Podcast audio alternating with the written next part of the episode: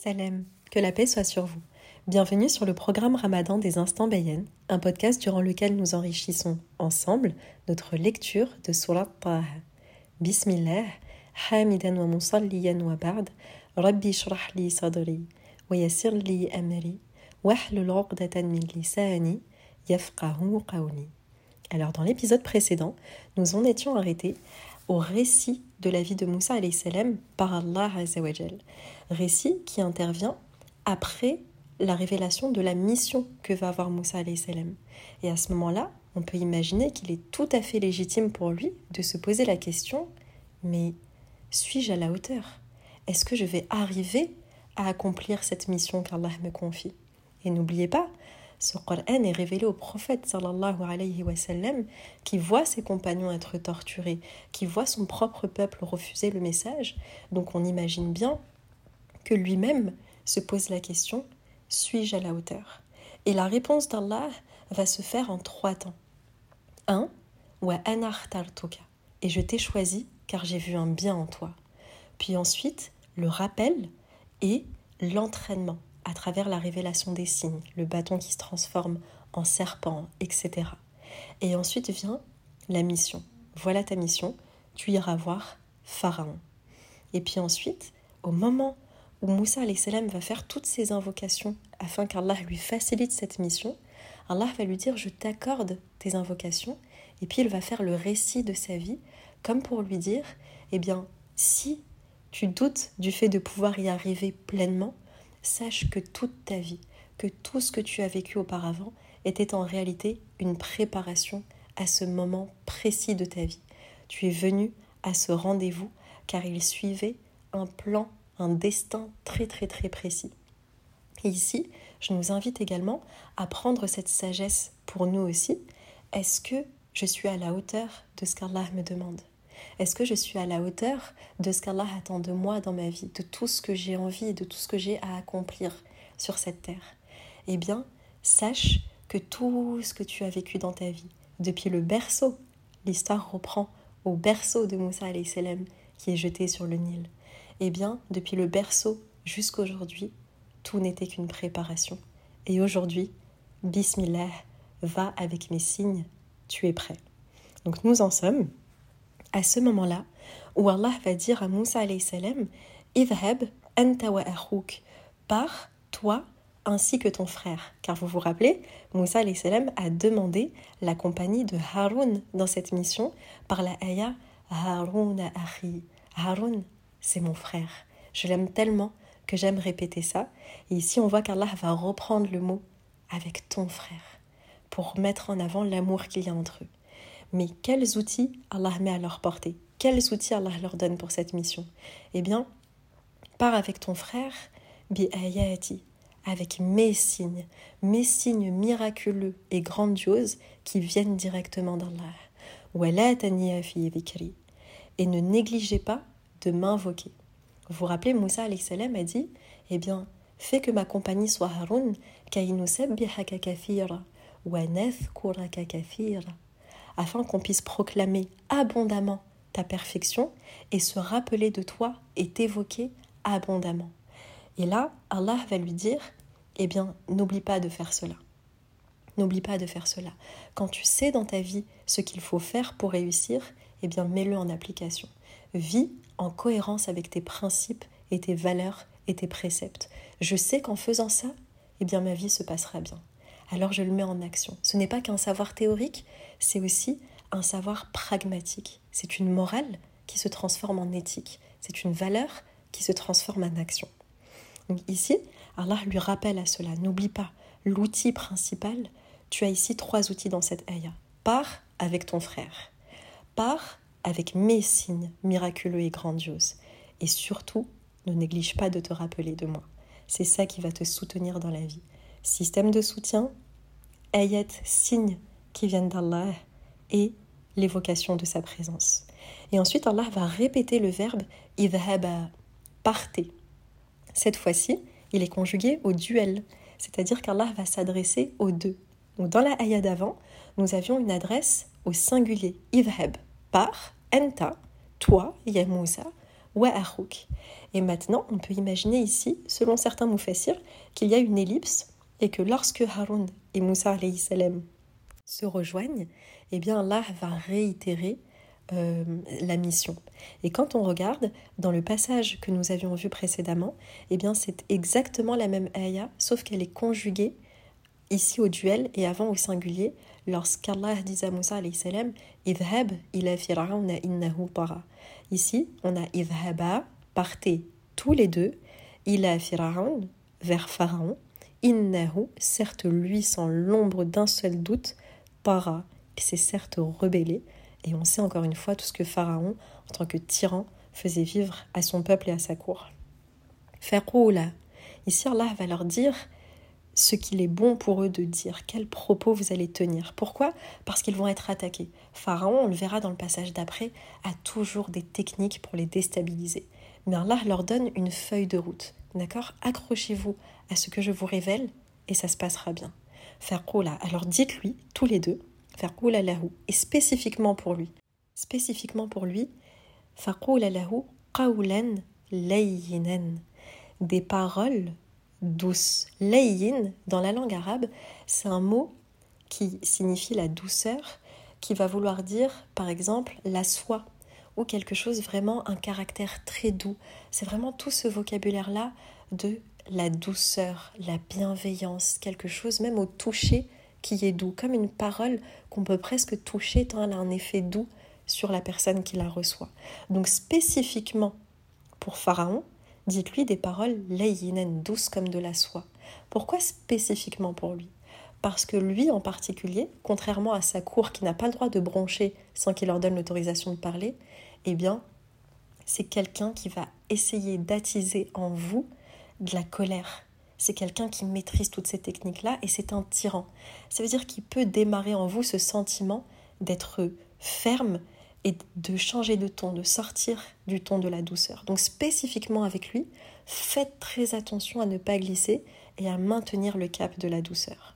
Ici, grande parenthèse sur laquelle évidemment euh, je vous invite à méditer plus longuement, qui est, eh bien, comment est-ce qu'on transmet à quelqu'un? Comment est-ce qu'on transmet à quelqu'un qui n'a pas atteint le degré de Pharaon sur cette terre? On ne connaît pas de gens qui sont pires que Pharaon eh bien, il y a une baraka dans la douceur. Être ferme, avoir un sens moral, avoir de la droiture ne justifie pas d'être rigide et d'être dur envers les gens. Si tu as de la droiture dans ton cœur, eh bien ça se traduit au contraire par de la douceur avec autrui. Ne brise pas les gens. Et Sheikh Abdul Nasir Jangda, raconte une histoire que j'aime beaucoup dans le tafsir de ce passage-là. Il dit qu'un jour, un homme pieux est venu voir un roi qui était un tyran. Et il lui a fait un rappel de façon extrêmement virulente. Donc on pourrait se dire, c'est justifié.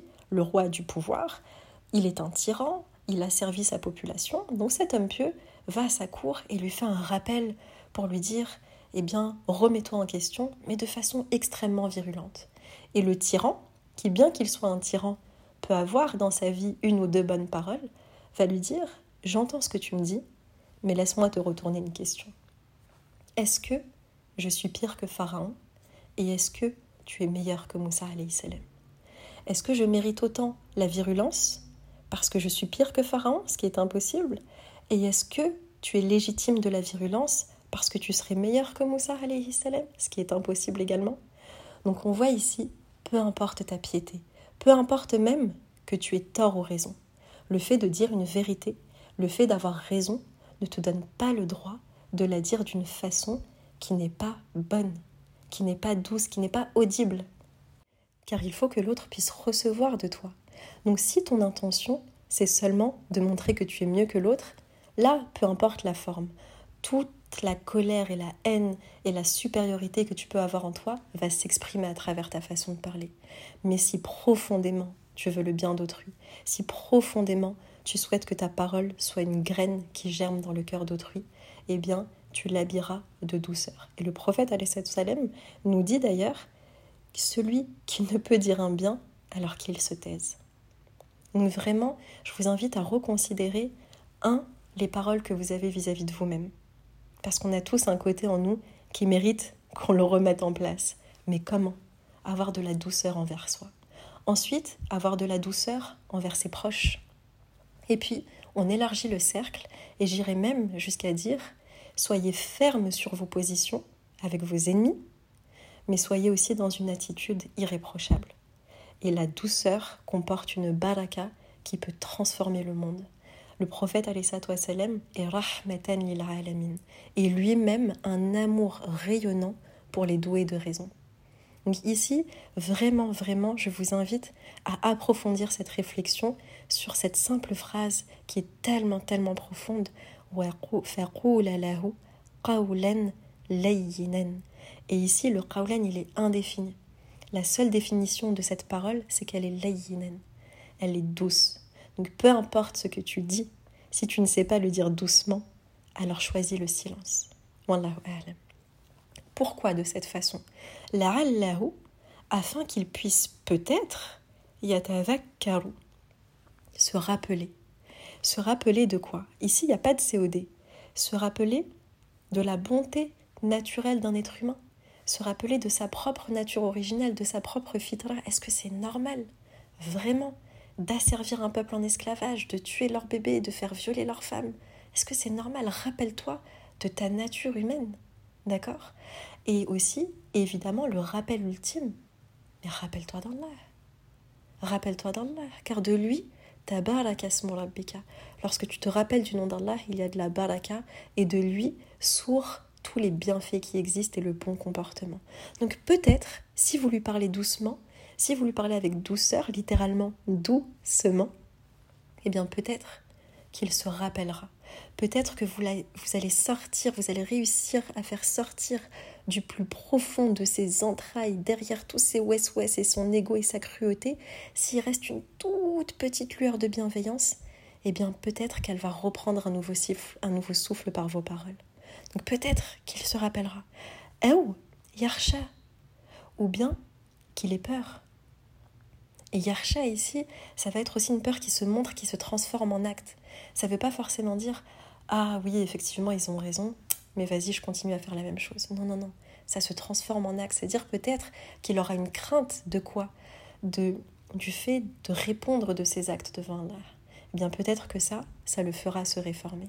Donc, on voit ici, souvent on dit Oui, mais il faut pas toujours être doux.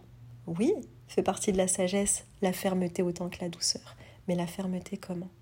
Parce que peut-être qu'avec de la douceur, eh bien c'est là que la personne se remettra le plus en question et que même ça va activer cette crainte révérentielle et cette conscience intime d'Allah qui va faire que la personne se réforme. Qala, ils dirent tous les deux, donc là on voit qu'on arrive à un pan de l'histoire où Moussa et Haroun salam sont réunis. Rabbana, notre enseigneur, celui qui a une autorité sur nous, celui qui nous maintient en vie, celui qui nous possède, mais aussi qui prend soin de nous, qui nous éduque et qui nous fait des cadeaux, dont cette mission, c'est un cadeau en réalité, d'être le vecteur d'émancipation de tout un peuple. Innana, certes nous deux, sans l'ombre d'un seul doute, nahafu, nous avons peur. Ici, je tiens à m'arrêter une minute sur la question de l'éthos, des figures de qui sont Haroun et Moussa. On verra un peu plus tard qu'ils ont des caractères et des personnalités très complémentaires, mais ici, ce sont deux hommes qui sont des leaders et qui n'ont pas cette fierté à dire nous avons peur. Et souvent, la peur, c'est un sentiment qu'on n'assimile pas à la masculinité et dont on interdit les hommes d'avoir et dont parfois ils s'interdisent eux-mêmes d'exprimer. Mais c'est normal d'avoir peur. on a peur de quoi? Euh, alors, yafruta, c'est un mot qui vient de deux sens qui sont antagonistes. Euh, souvent, c'est traduit par nous avons peur qu'il nous maltraite. Mais yafruta, ça veut dire deux choses. Soit ne pas faire assez, soit faire trop. Par exemple, ça peut être utilisé dans le contexte religieux pour, on va utiliser le même mot pour décrire une personne qui est trop dure, qui veut être entre guillemets plus royaliste que le roi, mais aussi ça va désigner une personne qui est trop laxiste dans ses engagements, dans ses obligations, dans ses actes d'adoration, mais c'est le même verbe. Il y a des verbes comme ça qui veulent dire deux choses opposées. Pourquoi ce verbe-là ici? On a peur des deux opposés. Soit qu'il fasse trop peu, c'est-à-dire qu'il ne nous laisse même pas en placer une, en fait, qu'il ne nous écoute pas du tout, qu'on n'ait même pas l'opportunité de venir parler, que l'herbe nous soit coupée sous le pied et qu'on puisse même pas accomplir cette mission. Et de l'autre côté, on a peur qu'il fasse trop, c'est-à-dire qu'il nous torture, qu'il nous emprisonne, qu'il nous exécute, tout ce qu'on peut imaginer derrière.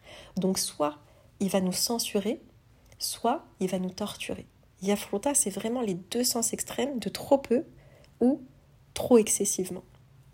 Ou, ou bien nous avons peur, ou qu'il se rebelle, c'est-à-dire que là, euh, il aille dans les extrêmes, qu'il ne soit plus du tout contrôlable dans ce qu'il va faire. Yatora, c'est se rebeller.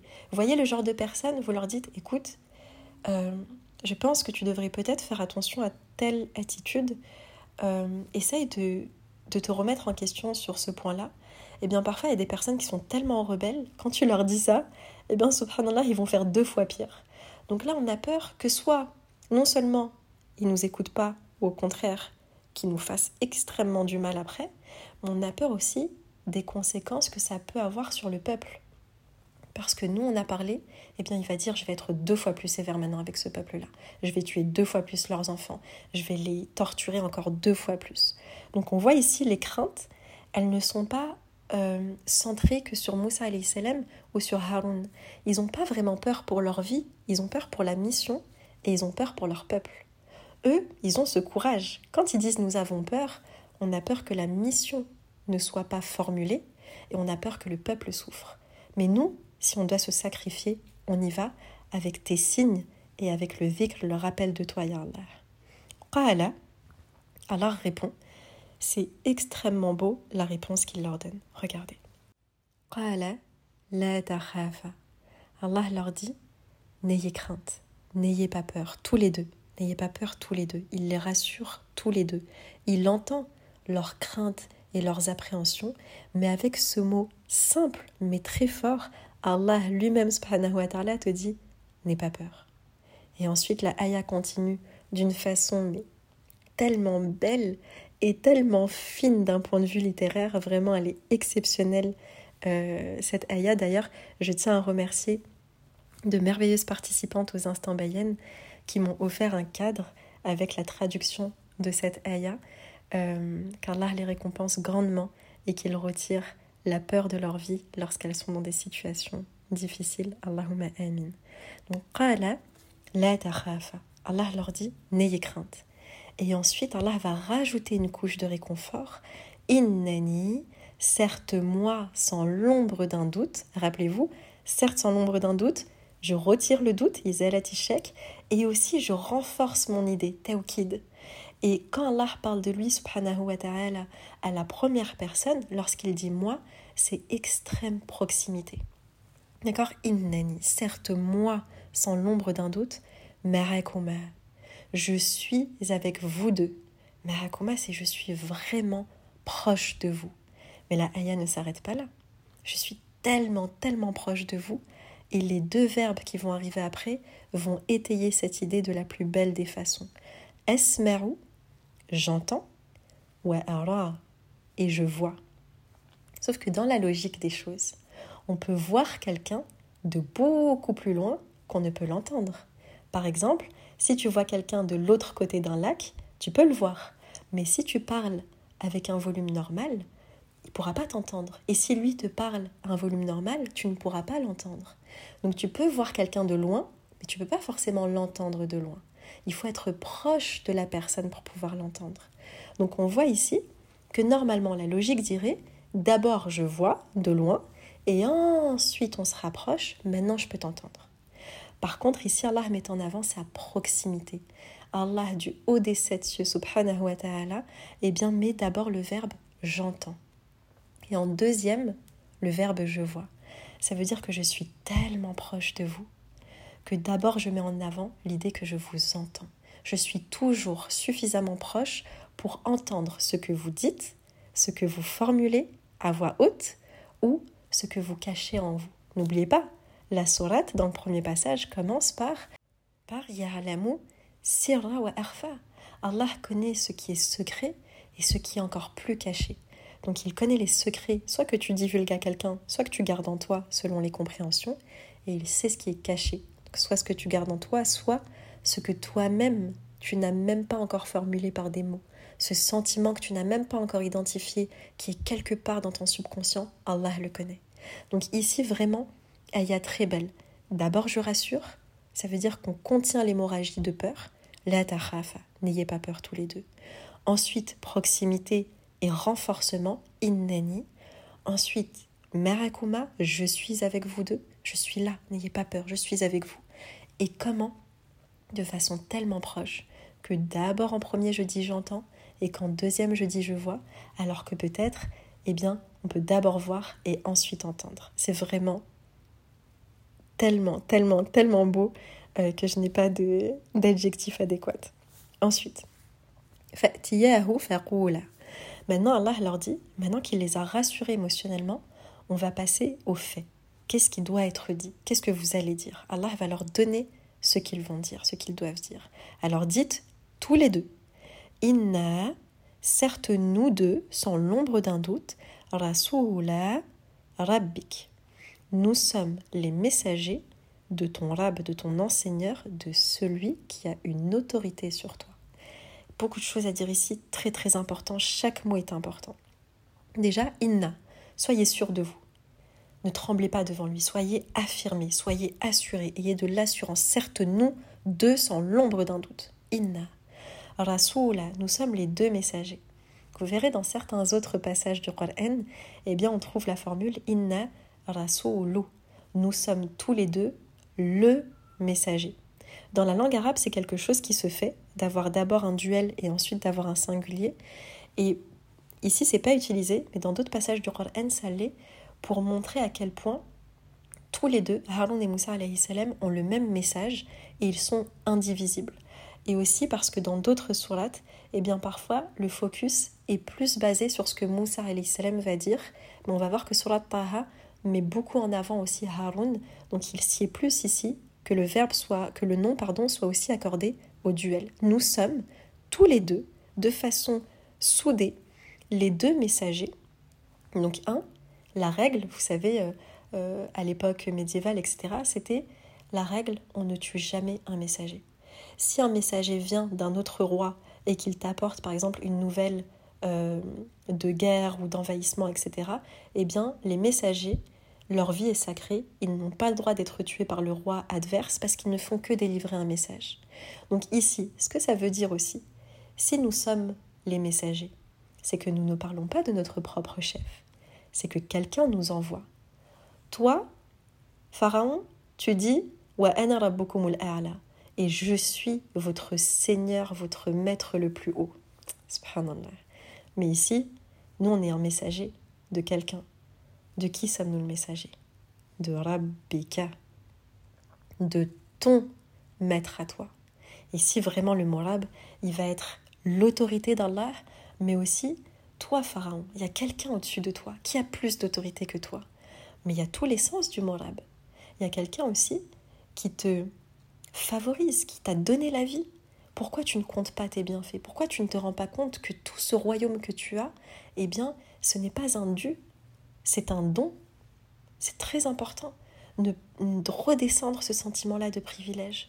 Tout ce que nous avons dans notre vie, et je souhaite qu'Allah nous protège de notre petit ego à l'intérieur de nous, de notre petit pharaon, eh bien, rien n'est un dû, tout est un don. Ici, tu as un maître, ne l'oublie pas. Tu penses être en haut de l'échelle, parce que tu ne te prends pas que pour un roi, tu te prends pour un dieu sur terre. Donc calme-toi, nous sommes les messagers de ton rab, rabbika, pas du rab de tout le monde ici dans la phrase, c'est de ton rab, ça veut dire spécifiquement pour toi Pharaon, remets-toi en question. Par conséquence de cela, arsil marana bani Israël. Alors envoie avec nous les enfants d'Israël, le peuple des Banu Israël. Et arrête de les châtier, arrête de les torturer, arrête de les asservir. Le message est très clair. Il y a trois composantes. Un, nous sommes les messagers de celui qui a une autorité sur toi. Tu n'es pas en haut de la chaîne alimentaire. Deux, envoie avec nous les enfants d'Israël. Et trois, ne les envoie pas dans un état où ils sont à peine vivants. Arrête de leur faire du mal. Ici, la mission est très claire, très affirmée. Et Allah leur révèle de dire cela. Et là, on voit encore ici le procédé littéraire, c'est très beau, parce que vous voyez comment la progression de la ayah, elle est très très fine. On est d'abord dans la scène où Allah parle à Moussa salam. Ensuite, on arrive dans la scène où Allah s'adresse à Moussa et à Haroun salam. Donc il y a un temps qui se passe ici, où Moussa fait, fait le chemin, il retrouve sa famille, il, il retourne en Égypte, il retrouve son frère. Et là, Allah nous met directement ellipse, parce qu'encore une fois, les histoires du Coran ne sont pas faites pour nous divertir, elles sont faites pour nous éduquer, pour nous enseigner. Donc on va d'une très belle façon à l'essentiel. Donc ici, ellipse. Et ensuite, deuxième ellipse, mais qui progresse d'une façon très belle. Allah nous dit, il leur révèle quoi dire. Et là, du moment où Allah leur révèle quoi dire, on se retrouve où? Dans le palais de Pharaon, devant Pharaon. Et on voit qu'ici, en fait, ils sont en train de prendre la parole et Pharaon va leur répondre. Donc c'est un style narratif qui est extrêmement fin, qui a été beaucoup beaucoup repris, c'est devenu un procédé littéraire, l'ellipse, qui fait qu'on ne s'ennuie pas dans cette histoire. Les détails qui ne nous servent pas ne sont pas donnés ici. Alors oui, ils sont arrivés en Égypte, et puis ils ont dû se cacher, parce que sinon on allait les reconnaître, et puis ils ont dit aux gardes, ah voilà, euh, nous sommes Moussa salam et Haroun, on demande audience à la cour de Pharaon, et puis le garde dit, oh là là, qu'est-ce qu'on fait? Est-ce qu'on l'emprisonne? Est-ce qu'on le tue? On va envoyer un émissaire à Pharaon. Il y a Moussa salam et quelqu'un là, du peuple esclave euh, qu'on ne connaît pas, qui demande à te voir, et Pharaon qui dit, ah, tiens, Moussa salam qui revient, après toutes ces années, peut-être qu'il veut me demander pardon, faites-le venir. Peut-être que Pharaon, il était un petit peu euh, dans ce bain d'ego pour dire, ah, devant ma cour, on va voir maintenant comment il va se rabaisser et demander asile, et on va voir comment euh, je vais être tout puissant.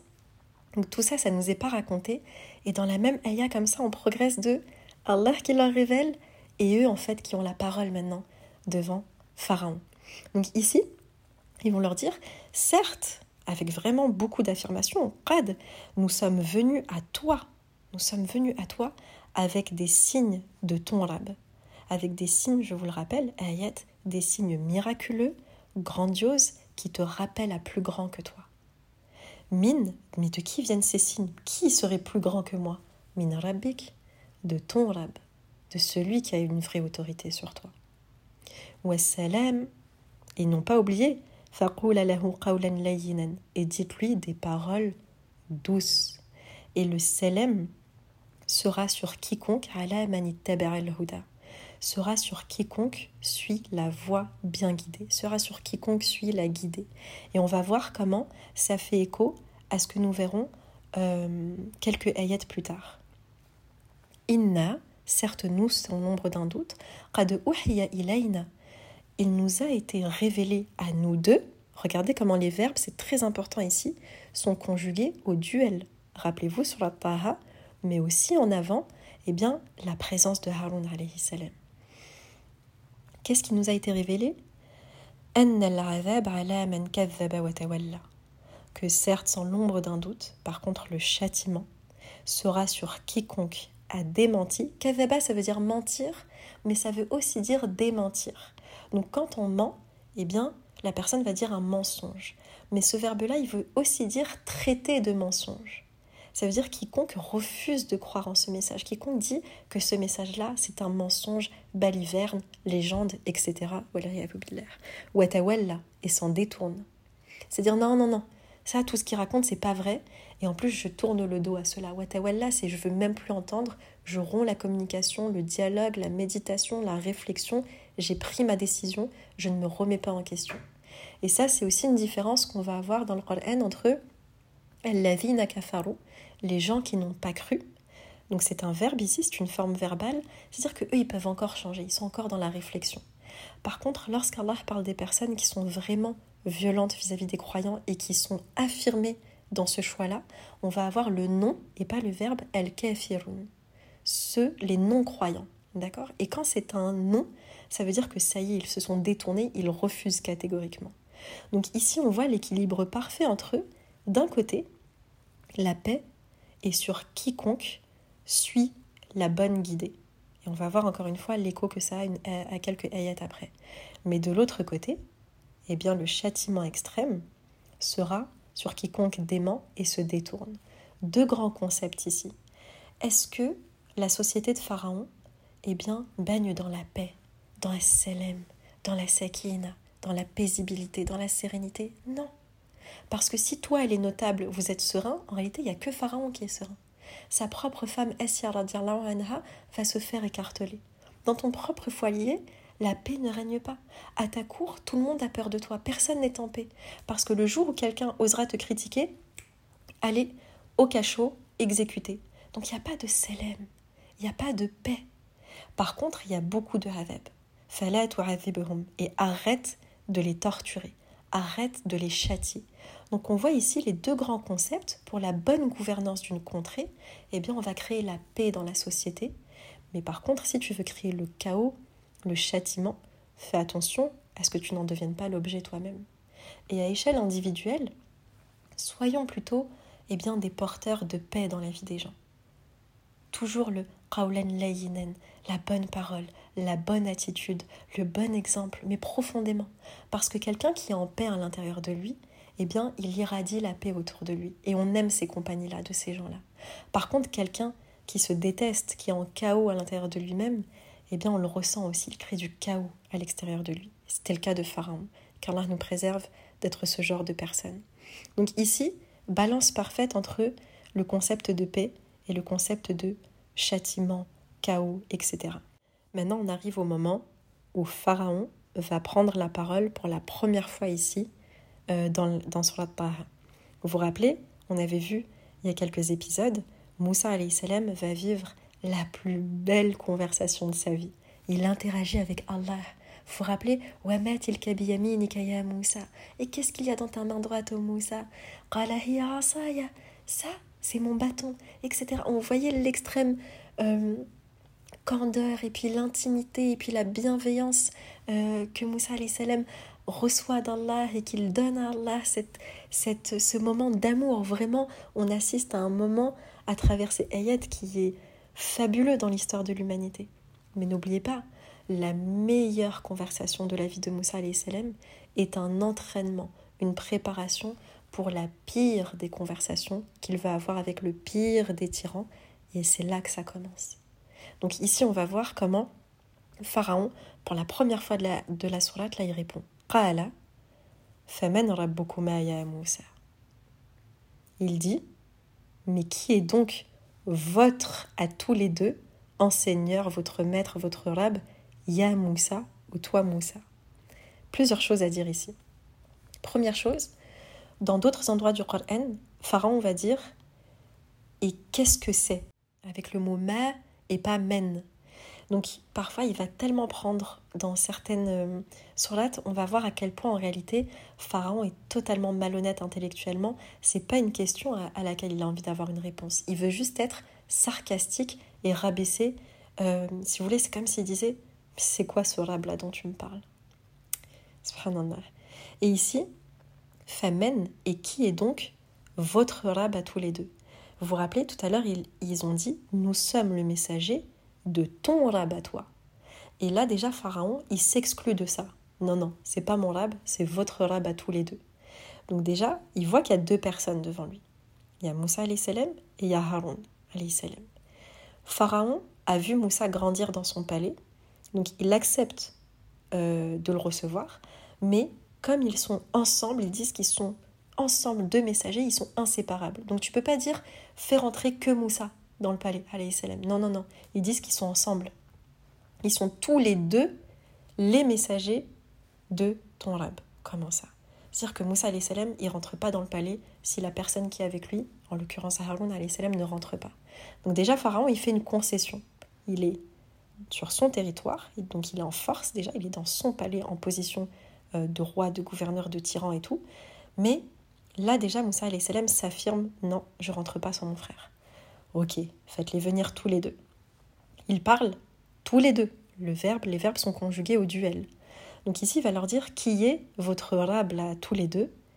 Mais Ya Moussa, au toi Moussa.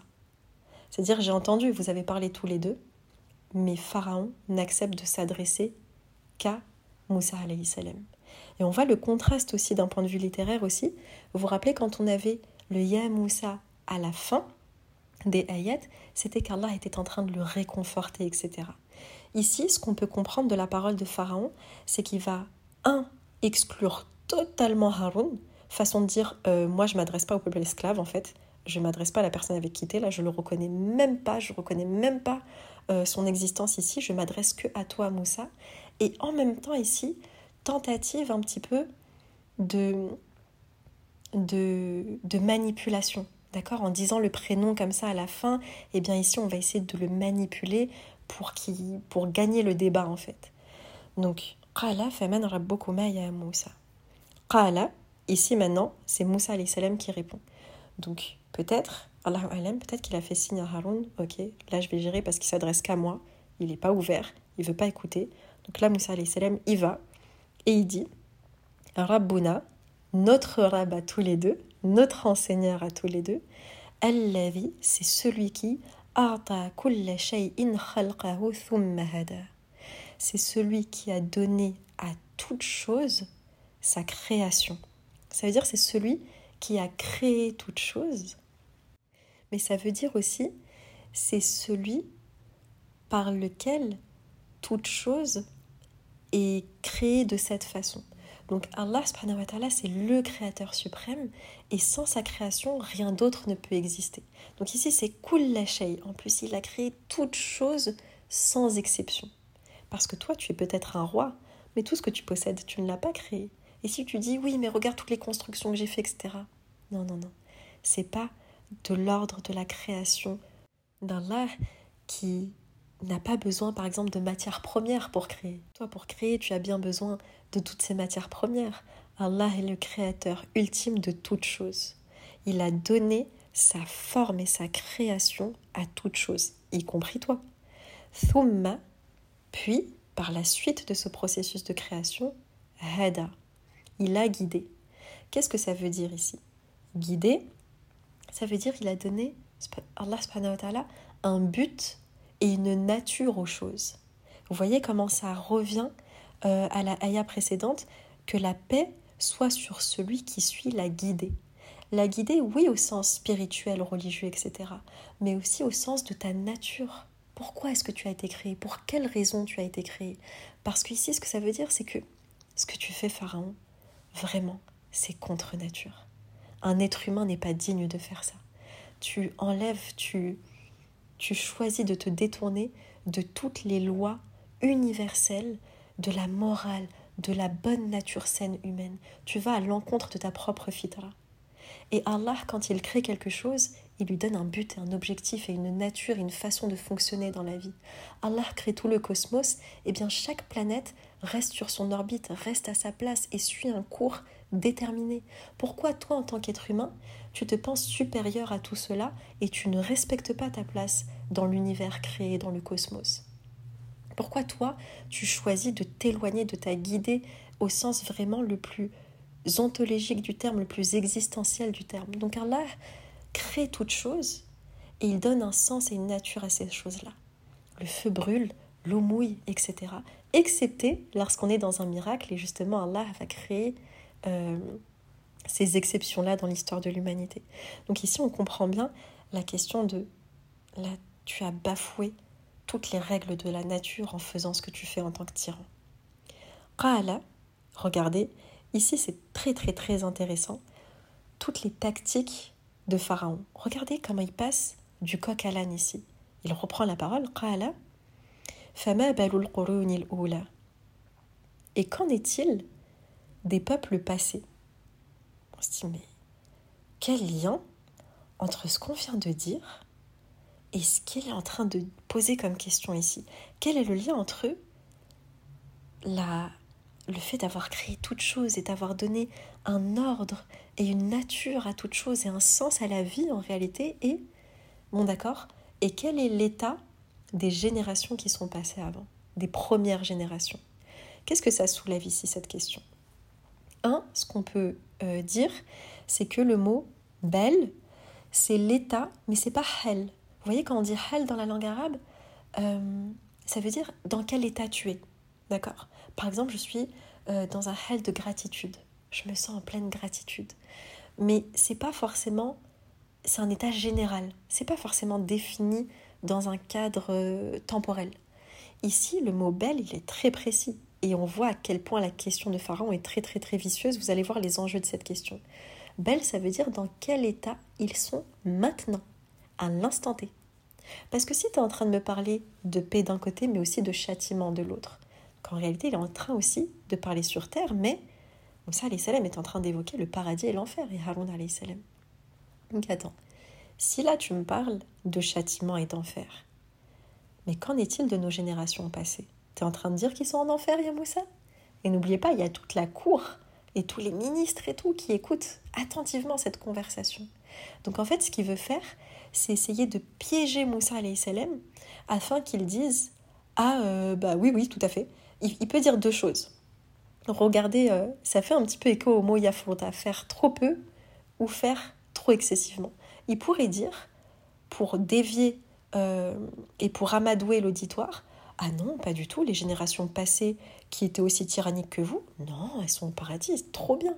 Comme ça, ça aurait été une tentative de gagner leur, leur, écoute et leur, euh, leur agrément, leur validation, de chercher leur validation. Bon, ça, les salés n'y ment pas.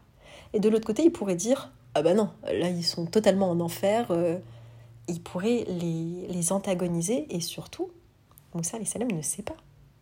Le jugement n'appartient qu'à Allah. Donc ici, Pharaon, il a envie de le bloquer. Et surtout, n'oubliez pas, les Égyptiens, à ce moment-là, ils ont vraiment cette croyance en eh bien les générations passées, on leur voue beaucoup de dévotion et voire un culte. Nos ancêtres, nos premières générations, eh bien nous on vient d'où? On vient euh, de ceux qu'on a pris en divinité. Ce sont les dieux dans le ciel, comme le dieu du soleil, Ra, et nous sommes les dieux sur terre. Donc on voit, subhanallah, qu'ici, ça va s'appeler de la distraction stratégique. Il y a quelque chose de plus profond et de plus actuel qui est en jeu. C'est la torture et l'asservissement, l'assujettissement de tout un peuple. Mais il va essayer de détourner l'attention de la conversation plus profonde pour antagoniser Moussa salam et le mettre dans un piège. En fait, là, il est en train de lui tendre un piège. Est-ce que tu es en train de dire que nos générations passées, nos ancêtres de qui l'on vient, ils sont en train actuellement de vivre quelque chose de l'ordre du châtiment? Et quel est leur état actuel? Regardez Moussa salam ce qu'il répond. Qala ilmuha, la, le savoir de cet état,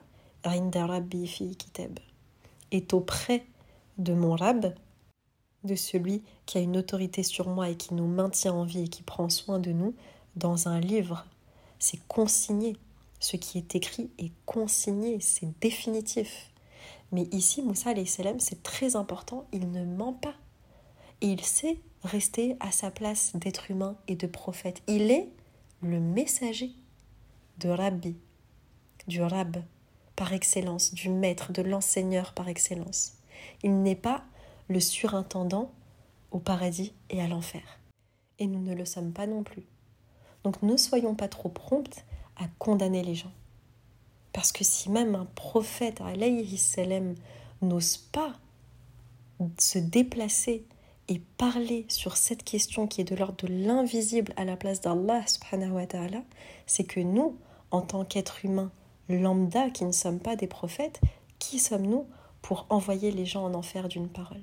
Et là, on parle quand même de générations passées qui ont créé cette voie, qui ont amené au type de gouvernance qu'avait Pharaon. Donc ici, la connaissance de cet état actuel, est auprès de mon rab, est auprès de mon maître, de celui qui détient l'autorité suprême, fille qui t'aime. C'est consigné, c'est acté, c'est définitif. La rabbi wa la. Mon Seigneur, ce rab-là, mon enseigneur, ne lèse personne, n'est injuste, n'est jamais injuste. La il n'est pas dans sa nature d'être injuste. Rabbi, donc répétition du mot rab ici, très important. On, garde, si on parle du rab, c'est que nous, nous sommes des ribed. D'accord? Wala yansa. Et il n'oublie rien. C'est fikitab, c'est consigné. Donc Allah n'est pas injuste et il n'oublie rien sans exception. Ici, vous remarquerez qu'il n'y a pas de COD. Ça veut dire qu'il n'y a aucune situation et aucune personne au monde contre qui Allah est injuste et il n'y a non plus aucune circonstance dans laquelle Allah subhanahu wa ta'ala oublie quoi que ce soit. Ici, on voit qu'on est en train de monter en tension euh, dans cette conversation, mais Moussa salam toujours vraiment ici magistral, composé, intelligent, bonne lecture de la situation, intelligence émotionnelle, il sait très bien quels sont les fonctionnements de Pharaon et comment est-ce qu'il essaye de le manipuler, mais il reste concentré sur la justice et sur la mission qu'Allah lui donne. ici, on continuera, Inch'Allah, au prochain épisode, à une description plus détaillée eh bien, de qui est Allah maintenant. Et là, c'est une opportunité d'enseignement pour Pharaon et pour toute sa cour qui est en train d'écouter. هذا ما أعلم والله أعلى وأعلم سبحانك اللهم وبحمدك أشهد أن لا إله إلا أنت أستغفرك وأتوب إليك qu'Allah me pardonne si j'ai manqué de justice ou de justesse dans mes propos et qu'il vous récompense de votre écoute attentive. À très vite pour un prochain épisode. Inch'Allah. Wassalamu alaikum.